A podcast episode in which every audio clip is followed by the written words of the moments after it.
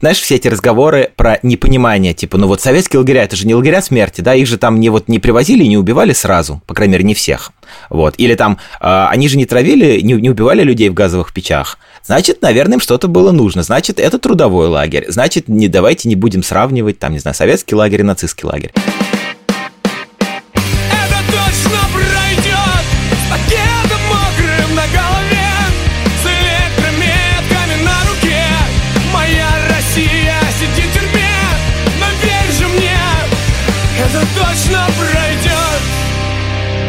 Привет, это подкаст «Времени больше не будет», э, подкаст, который э, является совместным проектом либо-либо и службы поддержки. Его ведут два человека. Это Ксюша Миронова. Это я, привет. И Илья Красильчик, это я, привет. Мы э, рассказываем здесь про политзаключенных, родственников политзаключенных, ну и, соответственно, невозможно не поговорить вообще про то, как устроена русская тюрьма. Тем много, поэтому это уже третий сезон. Еще в прошлом сезоне мы говорили о том, что российская тюрьма — это такая непрерываемая традиция, возможно, многовековая. Ничего там особо не поменялось за это время, и про это многие говорят, и, и правозащитники, и люди, которые были в тюрьме. Мы решили, собственно, узнать, что это значит. И особенно учитывая, что чаще всего произносится фраза «это как был ГУЛАГ, так и остался», мы решили поговорить об этом с знающим человеком, а именно с историком Сергеем Бондаренко, который является, собственно, специалистом по сталинским репрессиям. Сереж, привет. Привет. Э, как это? Long time listener, first time caller. Сереж, можешь сам представиться, чтобы мы ничего не переврали? Какое отношение к тебе имеет э, ГУЛАГ настоящий и его традиция после? У меня есть вполне обоснованное мнение, что он ко всем нам имеет отношение, к сожалению. Но я должен что-то знать про ГУЛАГ, потому что я работаю давно в мемориале. Я историк по образованию. И обычно, если говорят историк, мемориал, следующее слово ГУЛАГ.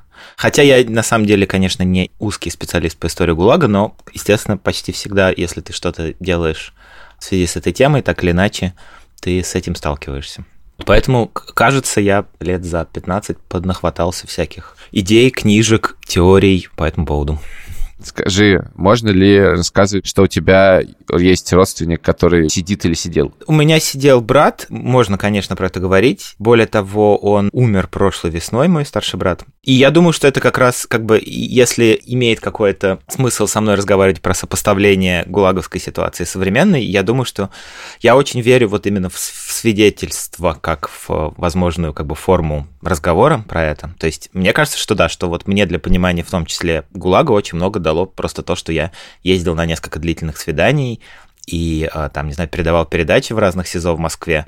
И потом это было все-таки, на самом деле, некоторое время назад. Первый раз он сидел в 2010-м, второй раз в 2017-м. То есть у меня прям было время после этого про это подумать, и когда я читал уже про ГУЛАГ, многие вещи казались мне узнаваемыми. Какие? Самое интересное и сложное, что мне нужно было понять, это то, что жизнь там, в лагере, сейчас, что там есть какая-то другая иерархия и какая-то другая система взглядов, взаимоотношений, каких-то символов, вот, каких-то вещей, которые я не понимаю, которые, в которые мне нужно врубиться, чтобы правильно все делать. Но при этом, чем больше я узнавал про там эту же ситуацию, скажем, не знаю, через Шаламова, тем больше я понимал, что, естественно, это все не вчера появилось, а что у этого есть какая-то долгая традиция, и можно, в принципе, увидеть, как она преображается со временем. Как-то раз мой старший брат, он меня попросил привести ему на длительное свидание, передать манишки, чтобы чуваки могли играть в футбол. Естественно, мой брат, как и, в общем, много людей в такой ситуации, он как бы пытался использовать меня как некоторую форму привилегии. То есть, если я могу что-нибудь классное провести, это таким образом немножко повысит его статус в колонии. И я честно пошел э, в э, спортмастер, купил 11 манишек, привез их с собой в поселок Крюки Псковской области, передал, а мой старший брат меня обсмеял, а потом сказал, что не сможет их использовать, потому что манишки были красного цвета. Он сказал, что, типа, чуваки не смогут в них играть, как ты не понимаешь, там, и так далее. Я говорю, конечно, я не понимаю, что ты мне говоришь такое. Вот. И дальше он мне прочитал лекцию про красный цвет и почему нельзя играть в красных манишках в этой колонии. Почему? Ну, потому что он объяснял, что это цвет сотрудничества с администрацией, и что у них это будет а. зашквар. Вот. При этом я, мне кажется, что в конце концов, по-моему, они в этом играли. Что тоже, кстати, отдельный разговор, что, с одной стороны, есть все эти неписанные правила, там, понятия и так далее, но при этом а, на практике очень часто как бы важно это продекларировать, там, сказать, а потом, когда ты уже э, сталкиваешься с этим прям совсем в жизни, ты можешь это по-другому переживать. Давай попробуем посравнивать. У меня был в какой-то момент, когда мы записывали выпуск про этап, вот в этот момент у меня бы как раз пронзило вот это ощущение, что, господи, вообще ничего не поменялось, да, потому что вот когда ты читаешь про этап, вот тут, правда, ощущение, что как будто бы ты читаешь какие-то воспоминания про сталинское время, когда тебя в задраенном вагоне могут днями возить э, или месяцами с перерывами, с пересыльными тюрьмами по стране, причем пересыльные тюрьмы это тоже какое-то уже даже не сталинская, э, дореволюционная ситуация. Короче говоря, в этот момент кажется, что все это абсолютно непрерываемая традиция, причем, может быть, даже единственная непрерываемая традиция в нашей истории, потому что все ломалось, а вот это все осталось. Ты понимаешь какие-то главные столпы, э, на которых стоит э, сталинская тюрьма, откуда они взялись и что из этого дошло до нас, а что из этого все-таки как-то растворилось? Я бы здесь как раз ухватился за логистику, да. Если вот мы говорим про этап, у меня есть несколько знакомых до сих пор там через моего брата, который все еще находится в тюрьме. И вот, например, один из них сейчас по этапу должен попасть, по-моему, куда-то во Владимир, и при этом вот в данный момент находится в Перми. И на вопрос, почему надо ехать через Пермь, чтобы в итоге оказаться в Владимире, это классический вопрос про вот эту этапную логистику, которая действительно обусловлена системой пересыльных тюрем, да, и, и того, как движутся там поезда с заключенными, а вот то, как они движутся, уже упирается, соответственно, в систему железных дорог и в систему вот этих форпостов стоящих тюрем. И вот эта система действительно очень старая. То есть идеологически системно даже. Какие-то вещи могут меняться, и, естественно, они менялись по сталинское время, очевидно. Но поскольку есть какой-то базис структуры, то есть как устроены тюрьмы, как устроена между ними пересылка, а как откуда можно куда попасть, поскольку это практически в широком смысле не менялось, соответственно, какие-то вещи живут значительно дольше, чем их идеологическое обоснование. Объясни. Ну вот, ты, например, понимаешь, что братья Старостины, сооснователи «Спартака» футбольные, вот, э, что после ареста они пропутешествовали полгода по пересылкам, прежде чем вообще оказаться хоть в каком-то лагере нормально. И ты пытаешься понять вообще, как бы, почему это так, что это говорит о том, как была устроена система, там, они не в 37 году были арестованы, а в 42-м и ты начинаешь как бы смотреть, что вот, им нужно было попасть вот э, в лагерь там в какой-то момент сначала э, Колыме, потом Комсомольску на Амуре там и так далее, а тут вот, э, не знаю, люди не могли попасть на Колыму по железной дороге, потому что там не существует той железной дороги. Значит, надо было доехать до Владивостока, а, значит, на поезде, дальше сесть на пароход, например, Тут, на самом деле, я уже ухожу от старостиных, а прихожу там к, к другим э, историям такого рода. Но, тем не менее, в общем, как бы ты смотришь на реальную какую-то логистику, она тебе объясняет. Вот. Потом ты возвращаешься, условно говоря, в современную ситуацию, и ты пытаешься понять, почему вот, там, не знаю, поезд шел в ту сторону, а тут просто старая пересыльная тюрьма. И вот поэтому тут э, люди могут месяцами проводить время и дальше никуда не двигаться. Я хотел э, перейти, знаешь, к теме сути вот этой русской э, тюрьмы, и чем смысл вообще этой, этой системы, когда это возникло. И, собственно, первый вопрос, ну, как бы он, наверное, имеет очевидный ответ, но все равно, зачем надо было это делать на Колыме? Была ли в этом какая-то идея, кроме как уничтожения человека? Ведь вести неудобно, управлять неудобно, ну, вообще говоря, это гораздо даже более глубокий вопрос, чем может сначала показаться. То есть, мне кажется, что ответ на него вот ровно в этом противоречии. То есть, это абсолютно место не для жизни человека, там делать людям, в общем, нечего. Осваивать это место по-человечески практически невозможно, особенно там с той инфраструктурой, которая была там в 10-е, 20-е, 30-е годы. Поэтому как бы пол ответа ровно такие, как ты сказал, это так или иначе средства изоляции и уничтожения. Но при этом вторая половина заключается действительно в том, что это освоение и это колонизация, и, в общем, довольно много написано исследований и, и книжек о том, что, конечно, как бы это вот э, радикальная советская и при некотором разговоре, может быть, и не только советская, и досоветская тоже, система э, освоения огромной территории, конечно, к сожалению. При этом, да, там есть полезные ископаемые, там вообще так или иначе были устроены разные производства, и уже ну, как бы довольно быстро было понятно, что просто экспедициями вольнонаемных ты там ничего не сделаешь. В общем, и заключенными ты сделаешь там не слишком много, но потенциально, если у тебя вообще нет никакого уровня жизни, или тебе нужно заботиться об этом совершенно минимально, тогда ты как будто бы можешь из этой территории выжить больше. Почему я сказал про противоречие? Потому что это, на самом деле, если сопоставить, вообще довольно взаимоисключающая вещь. То есть, с одной стороны, ты отправляешь людей на смерть, с другой стороны, ты как будто от них еще чего-то хочешь, чтобы они перед смертью что-то для тебя выжили из этой территории. И на самом деле история, там, условно, Колымы, это как раз история баланса вот между двумя этими понятиями. Баланса, что ты имеешь в виду? Они пытались каким-то образом этот баланс соблюдать? Ну, вот, знаешь, все эти разговоры про непонимание, типа, ну вот советские лагеря, это же не лагеря смерти, да, их же там не вот не привозили и не убивали сразу, по крайней мере, не всех. Вот. Или там, э, они же не травили, не, не убивали людей в газовых печах. Значит, наверное, им что-то было нужно. Значит, это трудовой лагерь. Значит, не давайте не будем сравнивать, там, не знаю, советский лагерь и нацистский лагерь. Вся сложность понимания в том, что тебе нужно столкнуть вот эти две вещи, что теоретически, если бы ты хотел, чтобы э, эта территория была освоена и просто экономически это было как-то оправдано и можно было что-то получить, условия труда должны быть гораздо лучше. Там паек должен быть гораздо больше и так далее. Но при этом идеологически и, на самом деле, прям структурно, это должно быть формой наказания и формой как бы вообще полного человеческого отчуждения. Вот. вот короче, когда я говорю про баланс, я говорю про сочетание двух этих вещей. То есть ты должен как будто дать какой-то, даже не как будто, а дать какой-то план производственный, а при этом никакого уровня жизни соблюдаться там не должно. Вот в чем смысл тюрьмы? В наказании. Как можно сформулировать суть наказания применительно к российским тюрьмам? Мне кажется так, что есть некоторая декларация, и декларации мы все с вами как бы интуитивно понимаем. Там изолировать от общества, да, то есть не только наказать и не столько наказать, а сколько изолировать общество от человека, который ему опасен. То есть вообще-то как бы всякая эта гуманистическая традиция, она прежде всего на это же, да, делает э, акцент, что ты не человека наказываешь тем, что ты его запираешь, а ты предохраняешь всех остальных от человека, который настолько э, небезопасен, что нужно его куда-то спрятать. Вот. Я бы сказал, что суть вообще современной и отчасти советской э, вот этой тюремной системы в том, что есть некоторая декларация, а есть практика, которая от нее бесконечно далека. И вот этот зазор как бы между одним и другим, это то, как это практически работает. То есть есть там, не знаю, какие-то... Есть кодексы, есть распорядки, там, сколько можно килограммов передавать, э, сколько писем можно писать, э, там э, разные правила, которые должны соблюдаться. При этом мы все день за днем бесконечно сталкиваемся с тем, что все эти правила нарушаются.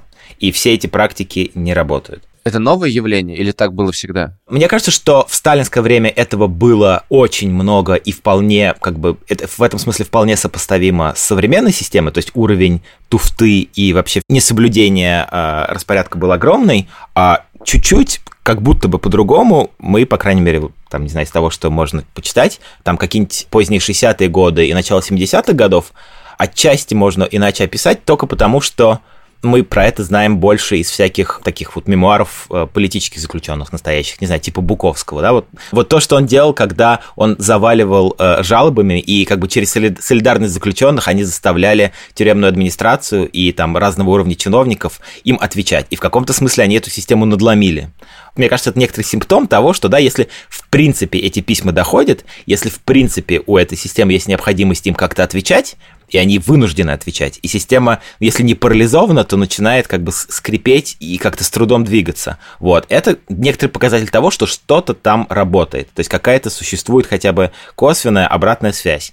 А что, по-моему, страшно сейчас, и что, мне кажется, опять-таки, вы понимаете уже гораздо лучше, чем я, просто по опыту, что как бы все вот эти правила можно легко отменить и легко не соблюдать, и все будут делать вид, что, ну, ну вы же понимаете, что это просто так написано, что так надо делать. На самом деле, на практике мы можем сделать вообще все, что угодно. Вот это как бы абсолютный нигилизм и вот это как бы преобладание того, что понятия уже действуют, вот это, на мой взгляд, вообще-то самое страшное, потому что если я чему-то в мемориале не то что выучился, но если что-то мне все время так или иначе декларировали, это то, что даже самые плохие законы имеют какой-то смысл, если они нормально соблюдаются. То есть, если у них есть хоть какой-то регламент. Это, я знаю, что это звучит дико сейчас, когда с теми законами, с которыми мы живем, отчасти как раз потому, что они настолько как бы размазаны и настолько э, поэтому могут в любую сторону использоваться, что, может быть, это уже и не совсем работает. Но до этого, как бы даже самый плохой тюремный распорядок как-то переживается, если он соблюдается. Но если даже то, что тебе обещано, все равно не дается, и в любой момент может быть отнято, тогда ты просто в пустоте, тогда ты в страшной опасности, так или иначе. Моя гипотеза, не только моя, конечно, то есть это просто распространенное мнение, что смысл э, наказание в российской тюрьме — это тебя уничтожить, сломить твою волю, и, ну, как бы это такое пацанское, мы должны тебя переломить.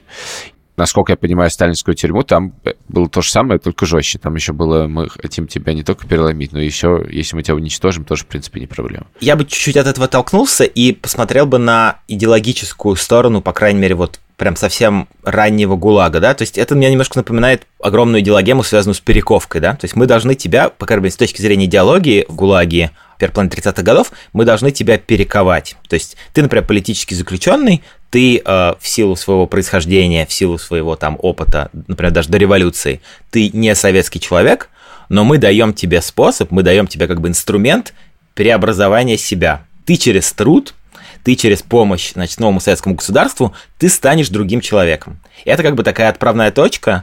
То есть, окей, да, ты неправильный по миллиону каких-то причин, но у тебя есть возможность измениться через труд. Но дальше как бы это абсурд, потому что на самом деле мы никаких реальных инструментов тебе для изменения не дадим. То есть это все только идеологема, с помощью которой слом человеческий и как бы твое уничтожение будет происходить просто под другим углом, что ли. Вот. И именно поэтому, не знаю, Шаламов так страшно э, ненавидит весь этот труд и говорит, что сам труд вообще как, как форма занятия в лагере – это оскорбление. То есть ты на самом деле должен пытаться избежать любого труда. Я как раз хотела спросить, э, вот нет ли у тебя чувства, что сейчас, в общем-то, пока что еще нет никакого стремления к перековке, а есть э, вот этот сизифов труд и, ну, и по, ощущение какого-то полного абсурда. Ну, мне кажется, мы видим как бы остатки какого-то даже идеологического и там реального содержания давным-давно уже нет. Это уже какие-то просто басни дедушки Крылова, да, но при этом почему-то же э, они сидят и шьют там варежки, например, да, или учатся на швея. Это, вообще-то, мне кажется, это даже довольно легко доказывается, что это, в общем-то, именно идет из этой советской традиции. То есть, как бы, это перевоспитание трудом. Это некая практика, лишенная всякого, на самом деле, давным-давно идейного содержания, но которая когда-то была связана с тем, что, да, а, таким образом, э, как бы, советский человек а, не то, что даже перевоспитывался, а не советский человек становился советским в результате, значит, затраченного труда. Ты на личном опыте с братом э, заметил еще какие-то подобные атовизмы? Ну, вот, честно говоря, мой опыт с братом был довольно специфический в том смысле, что он был совершенно ультимативный, неостановимый э, наркопотребитель, то есть как бы он был чувак, который никогда бы не, не закончил с этим, собственно, с этим и не закончил до самого конца. Поэтому, как бы, главное изменение, которое я заметил в его жизни в колонии, это в том, что просто у него не было доступа прямого к наркотикам, и поэтому его случае, на самом деле, как бы возможность чем-то себя занять, а он работал там какое-то время кем-то типа истопника, потом он там выучился на сварщика. Так, сейчас, сейчас это сразу так, э, дрейфует в сторону как бы истории про прекрасную колонию, которая научила его там чему-то, но там есть какая-то возможность себя чем-то занять. Вот в его случае это просто тупо была возможность занять чем-то себя в ситуации тотальной пустоты, одиночества, бессмысленности и так далее. То есть те три года, что он сидел, когда я к нему, там, я и мама, мы к нему ездили, в каком-то смысле это были для меня довольно счастливые годы в том отношении, что я хотя бы с ним мог как-то даже разговаривать там за эти три дня, когда приезжал. У меня про это была э, какой-то мысль. В некотором роде, вообще-то, на мой взгляд, в тюрьме должно быть, ну, хотя бы немножко хуже, чем на воле. И когда ты описываешь жизнь своего брата, то есть, ну, как бы, я не, не знаю, но точно, как ты говоришь, что, в смысле, у него жизнь на воле была не очень. Как бы в этом случае тюрьма мож, может действительно работать как место, которое как-то человека меняет, да, ну, то есть Например, ты несколько лет не употребляешь наркотики, и что ты делаешь? Ну, видишь, э, во-первых, тут как бы надо иметь в виду, что это я так описываю. Если бы мой брат как бы тут сидел бы рядом, и, и мы бы его спросили, типа, Санек, тебе где было лучше? Значит, до этого момента или в этот момент под деревней Крюки, я совершенно уверен, что, конечно, он ничего бы он сильно хорошего про свой э, лагерный опыт не, не сказал. В общем, он никогда ничего хорошего про него и не говорил.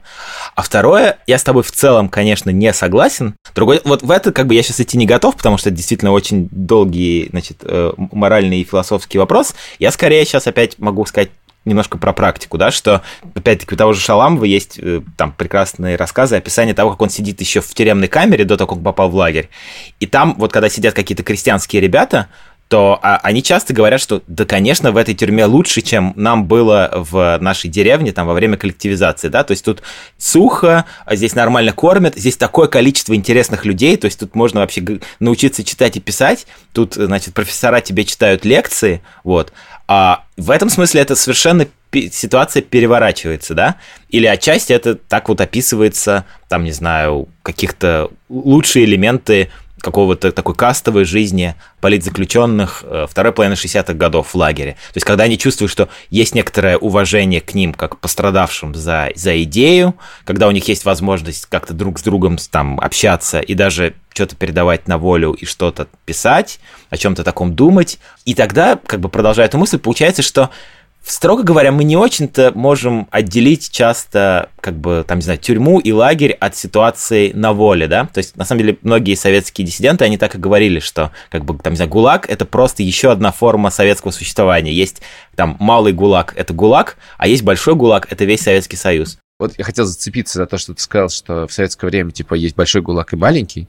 Просто после советского времени мы немножечко разошлись в этом смысле, и мы, очевидно, по крайней мере, не жили, но я думаю, что по-прежнему не живем с ощущением, что Россия — это большой ГУЛАГ, да? Когда ты живешь в Москве, это небольшой ГУЛАГ. И в этом смысле э, это очень сильно разъехалось, да? То есть жизнь ушла очень вперед, жизнь очень демократизировалась, качество жизни очень сильно улучшилось. Ну, для нас, я имею в виду, не, в, не по всей стране. А попасть в тюрьму, у нас подкаст про политических, ну и вообще-то про экономические э, преступления, попасть в тюрьму, контраст жизни такой феноменальный, что сейчас это просто воспринимается по-другому. Да, ну, то есть я бы сказал, что просто все настолько усложнилось, да, и, и как бы культурно, и, и, и действительно ты можешь, как бы твой опыт может быть гораздо более сильно оторван от всего этого тюрема. Тут я согласен, да, и тут как бы ты прямо, тебя не свергает в какую-то систему, которая, ну да, какой-то атовизм просто огромный. И это очень, очень странно должно быть, да, ощущаться, конечно. Да, я хотела коротко, Илья, тебе добавить к твоему вопросу про наказание и что в тюрьме должно быть хуже. Я не, небольшой специалист по зарубежным тюрьмам, но мне это просто кажется, что еще важной частью должно быть не только наказание, но и социализация и возвращение Безусловно, человека. Конечно, это, да. это то, конечно, чего нет и, кажется, не было никогда в российской советской тюрьме. Ну, это то, что всегда высмеивалось, да, и то, что является такой, как бы, вот этой внешней, фасадной, да, частью этих, там, все эти культурно-воспитательные части, там, особенно уже все-таки в постсталинское время, когда сравнительно стало в целом, как бы, легче, тогда вот эти все КВЧ, это вот место, где, да, где по воскресеньям надо читать газету «Правда», и где тебе рассказывают всякие политические сводки о состояние дел в Камбодже. А в сталинское время это вот еще одно, да, тебя там будут перековывать и а, опять-таки социализировать, а на самом деле это просто лагерный театр, который, не знаю, дает тебе возможность в идеале, если тебе очень повезло туда попасть, э, избежать общих работ и, соответственно, быть в более теплом, в чуть более сытом месте, которое повышает твои шансы выжить. Вот, вот таким образом тебя социализуют. Ну да, ну у нас это просто исправление, а я имею в виду социализацию это в нормальном смысле, что вообще, в общем-то, должно быть какой-то в том числе целью. Да, но очень трудно себе представить а, да, вот современное российское государство, то есть кого бы мы доверили ему социализовать, так между нами говоря, да, то есть как бы, бли, ни, ни, никакого близкого и хоть э, как бы, и, в общем, я бы не доверил ну, никого. Я, так что... Какому бы российскому государству не почему современному, какому мы российскому государству, в принципе, доверили бы социализировать людей? Государству бы никакому, да. Всегда, если что-то переживается и что-то, в общем, становится лучше, то только какие-то конкретные люди. Вот я знаю учительницу, которая преподает э, зэкам в колонии, вот, и э, она прекрасно, значит, их учит, они ей страшно благодарны, как бы часть ли она, эта учительница государственной системы? Ну, наверное, часть, но мысленно я не припоручаю государству этих зэков. А как в ГУЛАГе строилось взаимодействие неполитических и политических. Я могу просто сейчас привести, ну, наш личный пример. Просто Сафронов, например, э, очень смешно рассказывает, что, значит, в общем-то, нет проблем каких-то с людьми, потому что никто не знает, что такое статья госизмена они не очень понимают, видимо, вообще, как относиться, потому что, э, во-первых, редкая статья, во-вторых, 22 э, года за ненасильственное преступление. Это как бы немножко ставит людей в ступор, и поэтому вроде как даже с некоторым уважением относятся. Но как э, в ГУЛАГе строилось это? Это вне, вне самурайского кодекса чести, то есть ты не понимаешь, как, как к такому человеку относиться просто, да, да. Но опять-таки вот самые хрестоматийные все примеры, это вот, да, типа есть политические, есть блатные, которые являются на самом деле частично проводником действий администрации, то есть они формально и неформально имеют возможность там, не знаю, часть из них имеет возможность вообще не выходить на работу, заниматься там всякой туфтой, приписками к производственному плану, но э, в обмен на это администрация использует их как э, некоторое постоянное физическое и ментальное давление на политических, из которых нужно, во-первых, постараться максимально выжить вот эту экономическую норму, а с другой стороны вот эту как бы неизмеримую меру страдания, которым люди должны подвергаться вот именно вот в этой метафизической форме наказания. То есть наказание это в том, что еще вне всяких правил над тобой висят эти блатные, которым как раз вообще закон не писан, которые могут делать с тобой, в принципе, все, что угодно. Вот. Вот это, кстати, я думаю, вот более близкое описание, что такое советская тюрьма, да, в чем ее как бы соль? В том, что есть какой-то закон ужасный и так далее, но есть еще над законом и сбоку от закона вот эти блатные, которые еще тебя дополнительно стягают тебя вот этой своей частью тоже. Кстати, перековка, про которую мы говорили, я вспомнила, э, что на самом деле есть сейчас, в общем-то, эти попытки, э, когда Навальному включают э, в колонии по радио гимн России, когда политзеком э, крутят там Первый канал, это все. А какие были в ГУЛАГе вот эти приемы? Ну вот отчасти это, это то, то, что я сказал, что в принципе вот тут есть разница, да, между очень большая между тюрьмой и колонией, да, то есть то, что там делают с Навальным, понятно, что это просто форма издевательства и пытки, но ты права, мне кажется, в том, что это некая далекая форма, отсылающая изначально к этой идее вот типа политинформации, да, то, о чем мы с Ильей говорили, что вот в воскресенье ты сидишь, приходит какой-то, значит, э, дядька там при погонах, и тебе бубнит что-то про политическую ситуацию где-то там, вот. И это э, я бы как бы при, всех прочих равных это бы формы пыткой не, не назвал. То есть, наверное, это там, не знаю, скучно и, и тяжело, и обидно, и хочется условно свободный день потратить на что-то более интересное. Но, тем не менее, это вот такая идеологическая нагрузка, которая вообще-то разные советские люди переживали там, не знаю, и у себя на предприятиях в том числе. А в ГУЛАГе какие они были? В ГУЛАГе, как бы, это в широком смысле то, что называлось культурно-воспитательная часть. Это не было в такой форме, там, в, классическом таком, э, не знаю, позднее, в 30-х годов лагере, там тебе э, регулярных политинформации, конечно, не было, но при больших лагерных управлениях мог быть театр, библиотека, кино показывали, вот. На самом деле это вот тот, тот тоже такая очень советская характерная вещь, когда культура ассоциируется только с просвещением. То есть, условно, для какого-нибудь э, конкретного лагерника, там, э, кинотеатр лагерный, это просто возможность посидеть в э, тепле, вот, и посмотреть какой-то фильм. Но там показывают один и тот же фильм, не знаю, полгода тебе показывают один и тот же фильм, вот, который э, с точки зрения лагерной администрации описывается как, вот мы провели, значит, культурно-воспитательное мероприятие по просмотру, там, фильма по пьесе Погодина «Заключенные», там, 36 -го года. Вот. То есть, как бы это такой немножко тоже, знаешь, компромисс между тем, что, э, значит, лагерному начальству надо отчитываться за идейную подготовку, э, значит, э, заключенных, а, а заключенные, значит, в обмен получают вот такой, там, не знаю, два часа киносеанса. Интересно, что в этой системе, которая понятийная и вообще вся по беспределу устроена, что есть некоторые вещи, которые все равно работают. И они работают всегда практически, что переписка возможна. Да, равно как и в ГУЛАГе люди переписывались друг с другом. Или книжки читай, какие хочешь, если тебе передали их с воли, да. Или еду можно передавать. То есть какие-то есть вещи, которые ощущение них даже некоторые неприкосновенности, да, то есть мы имеем, например, ситуацию с Навальным, имеем ситуацию с Навальным, ну, как бы есть Навальный, да, который как бы не ушел из новостного поля, ну, практически вообще, и очевидно, что он в курсе всех событий. И на самом деле это у нас так, потому что вот белорусы, где всегда хронически все хуже, когда узнают про систему письмо, они как бы выпучивают глаза, а у них как бы политические заключенные месяцами вообще не имеют доступа никакого к внешнему миру. И интересно, почему так получилось, что какие-то вещи четко работают и всегда работали какие-то права заключенных не трогаются. Я понимаю, о чем ты говоришь. Мне кажется, что они не то, что они всегда четко работают, главное, что они продекларированы как неотъемлемые права в той или иной степени. То есть, на самом деле, мне кажется, мы довольно много сейчас говорили о том, что как раз ими-то очень часто администрация там и власть манипулирует. То есть она может угрожать в той или иной степени тем, что она у тебя их отберет.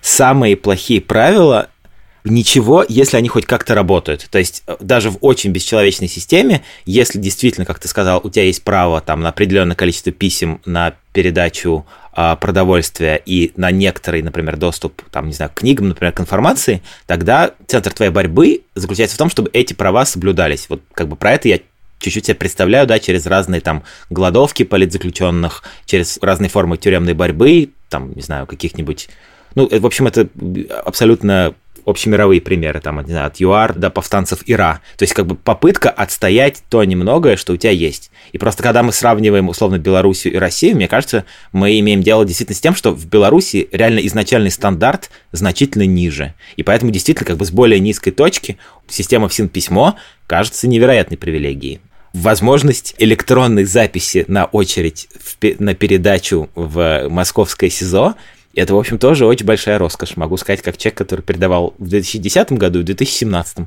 2017 году было в целом, с благодарностью Сергею Семеновичу, значительно понятнее, как это делать. То есть, действительно, получается, что как бы некоторые наличие вот этого стандарта и попытки за него бороться, это большое дело, да. Я с вами согласна про борьбу и про письма, но при этом мне кажется, что когда у тебя есть эти маленькие свободы, э, тобой гораздо легче манипулировать и твоими близкими, потому что когда у тебя нет совсем писем, ты к этому адаптируешься и на них не надеешься, а когда у тебя есть два письма или два свидания, и ты их ждешь, э, это для тебя страшнее, если будут тебе угрожать, что их отнимут.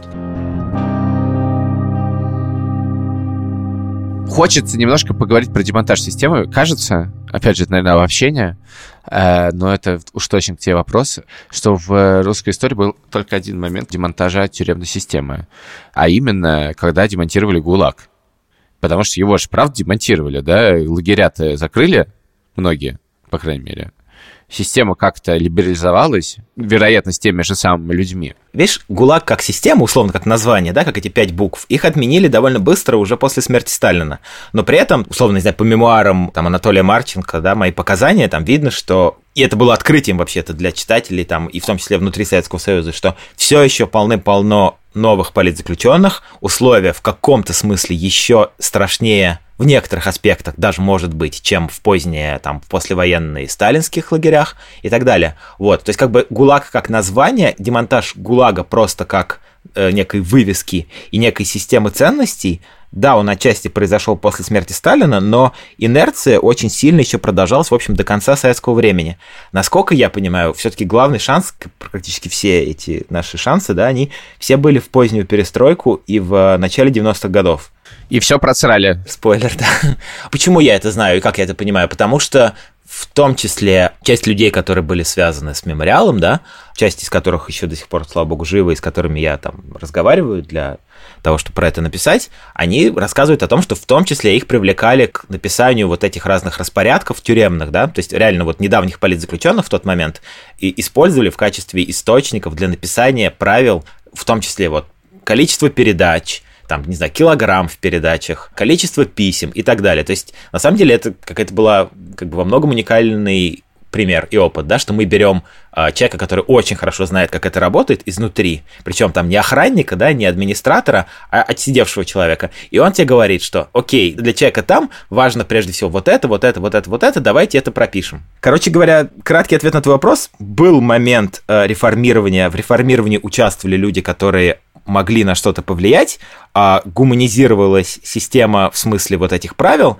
а дальше вечный великий вопрос правоприменения. То есть дальше как все дрейфовали от того, что это правоприменение постепенно стало все хуже, хуже и хуже, а сейчас уже вот как бы мы сами видим, что этим так манипулируют, что практически все эти достижения в огромной степени аннигилировались просто.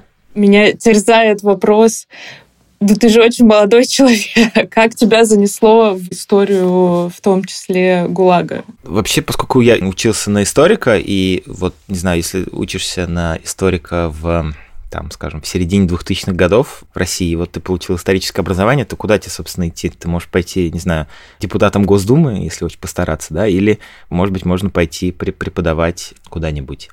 Преподавать я не хотел, а, депутатом Госдумы как-то не успел я про это задуматься в 2009 году. Ну вот я как специалист по советской истории, у меня было единственное а, место на свете, куда я мог пойти, это в мемориал. Вот, я туда пошел волонтерить, волонтерил какое-то время там и в гражданском содействии, и остался там. А потом уже трудновато было оттуда уйти. Вообще у нас не очень-то учат про ГУЛАГ, естественно. То есть я закончил Московский государственный университет, и мои представления о ГУЛАГе были очень условны. То есть я за несколько первых лет работы в мемориале понял про это в сто раз больше, чем за э, годы профессионального обучения, в том числе на кафедре советской истории.